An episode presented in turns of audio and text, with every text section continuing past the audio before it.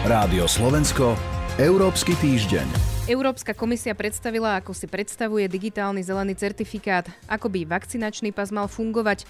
Tento týždeň uplynulo aj 5 rokov, odkedy sa Turecko dohodlo s Európskou úniou na výmene migrantov. Tieto témy rozoberiem s Luciou Jar z portálu Euraktiv. Dobrý deň. Dobrý deň. Pri mikrofóne je Sonja Vajsová.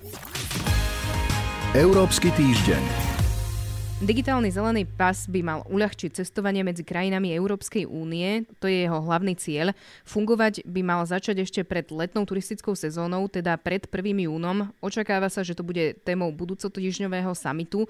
Brusel predstavil ale tento týždeň už niekoľko podrobností, ako teda bude vyzerať a čo bude obsahovať. Tento digitálny zelený certifikát, ako ho Eurokomisia nazýva, by mal byť v prvom rade zadarmo. Mal by mať buď digitálnu alebo papierovú formu a obsahovať by mal špecifický QR kód. Bude napísaný e, vlastne celý ten certifikát v národnom aj v anglickom jazyku pravdepodobne. Mal by byť aj dostatočne zabezpečený a platiť teda v celej Európskej únii. Vydávať ho ale budú nie v Európskej únii, teda niekde v Bruseli, ale samozrejme národné autority. No a certifikát by mal obsahovať hlavne potvrdenie o tom, či je občan e, teda už zaočkovaný, či prekonal v nejakom horizonte ochorenie COVID-19, alebo či má k dispozícii aspoň e, výsledok PCR alebo antigenového testu.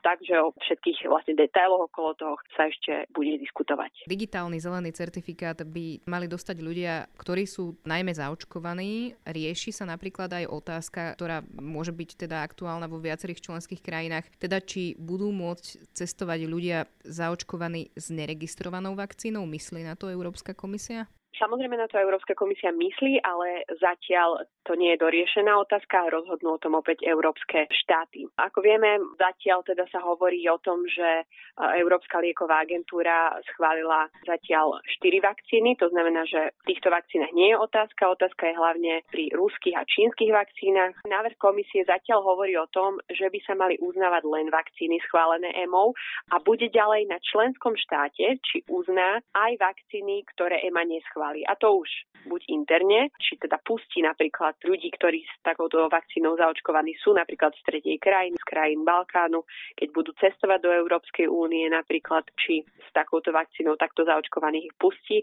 To teda rozhodne štát.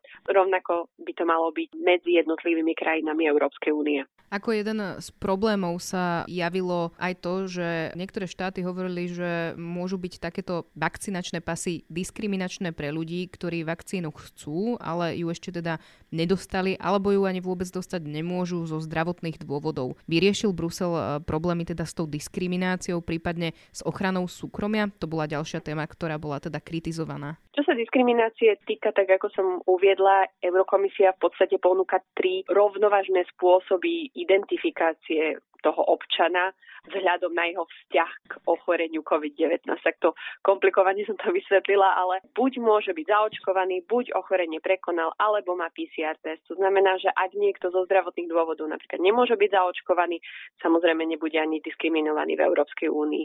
Čo sa ale týka toho súkromia, tak opäť hovorila som o QR kóde, ktorý by mal obsahovať len také základné informácie, meno, dátum narodenia, teda informáciu o tom vzťahu k ochoreniu COVID-19.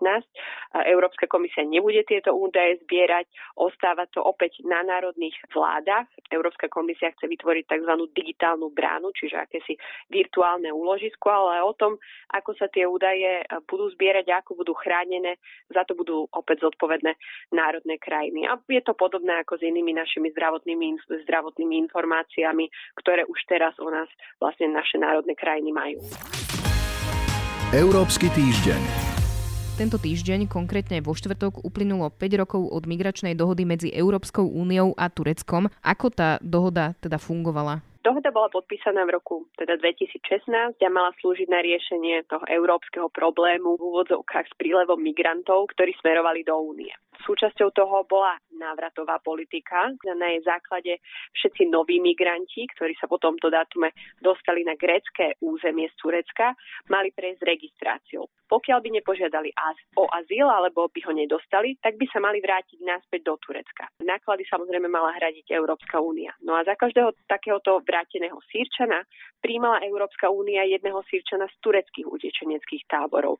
To presídľovanie malo byť dobrovoľné, avšak boli tam samozrejme samozrejme veľké otázniky. Ďalšou súčasťou boli tiež opatrenia, ktoré prijalo Turecko. Jednak malo prijať opatrenia na zabránenie toho, aby sa tvorili nové námorné alebo pozemné hranice. Malo pomáhať migrantov a za to vlastne Európska únia poskytla Turecku celkovo 6 miliard eur. No a zároveň Európska únia mala slúbiť, respektíve slúbila, že urýchli rokovania o liberalizácii vízového režimu pre tureckých občanov. Naplnila vlastne tá dohoda tie očakávania lídrov? V roku 2019 bol príchod e, pod tej východnej trase toho východného stredomoria o 90% menší ako v roku 2015 a minulý rok v roku 2020 to bolo ešte menej. Čiže dohoda s Tureckom naozaj pomohla výrazne znížiť tieto pohyby migrantov, zároveň znížila aj počet počet obetí na mori a rovnako e, riešila alebo mohlo sa vyriešiť aj po problém prevádzačstva v tomto smere. Očakávania sa ale neúplne naplnili v tej návratovej politike, ktorú som vysvetľovala, teda tej, tých readmisiách. Kapacita Európskej únie bola okolo 72 tisíc miest. Nakoniec e, minulý rok, odkedy pochádzajú tie posledné dáta, čo mám, sa hovorilo o zhruba 27 tisíc osobách, ktoré boli z Turecka presídlené do Európy.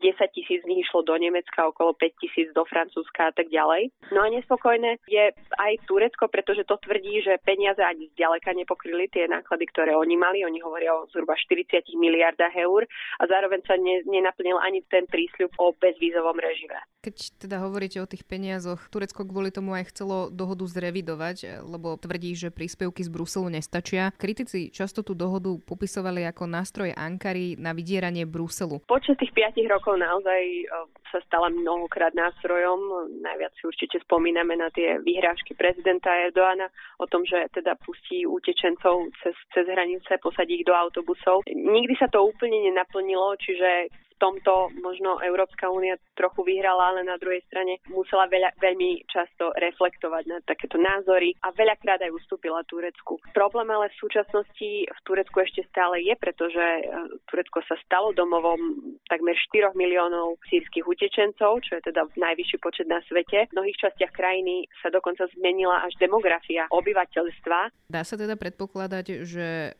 Turecko alebo Európska únia budú mať záujem o pokračovanie v tejto spolupráci? Tie problémy naozaj ešte stále nie sú vyriešené. Po piatich rokoch naozaj de facto táto dohoda skončila, avšak už teraz šéf európskej diplomácie hovorí o tom, že z pohľadu hlavne Európskej únie je naozaj nutné dohodu obnoviť.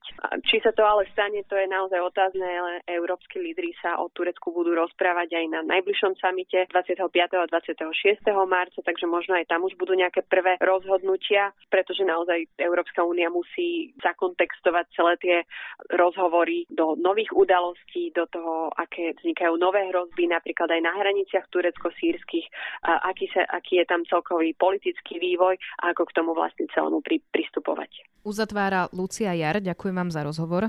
A ja ďakujem, pekný deň. Počúvali ste Európsky týždeň, pripravili ho portál euraktiv.sk a Sonja Vajsová. Rádio Slovensko, Európsky týždeň.